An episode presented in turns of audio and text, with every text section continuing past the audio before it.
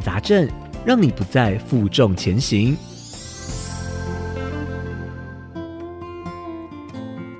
刚到新的工作环境，遇到挫折，难免会想要逃避。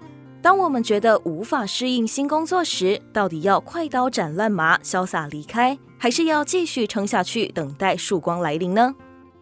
在考虑离职之前，不妨先试试看优贝克科技执行副总吴东荣提供的三个思维，帮助你判断你是不适应还是不适合。各位听众，大家好，我是优贝克科技执行副总吴东荣。刚加入职场的年轻伙伴们，在短时间内就想离职，这已经是普遍的现象，这是危机。但是，是否又是一个转机呢？除了公司端的对策之外，我想有一些可行性，跟大家分享三个想法。首先，第一个想法是定锚，我们应该先盘点自己真正三到五年的目标，这个部分可以透过内部和外部的指标来判断。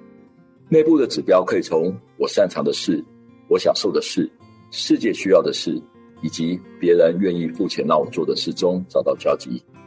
这个，请容许我从以卡里这个模型来界定这四件事情。而外部的指标指的是一般的现象，旷世天才非常少。我们可以先从了解一般状况开始，透过大众现象跟时间轴来思考。大众现象是指普遍的原则，可是它却可能不那么的讨好。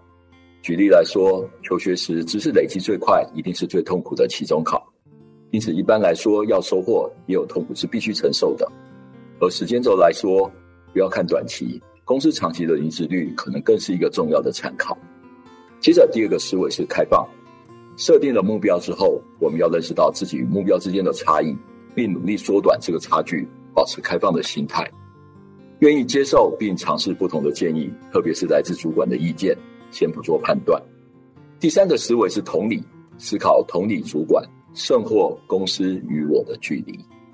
人际沟通和共情能力在一个组织是最重要的基础。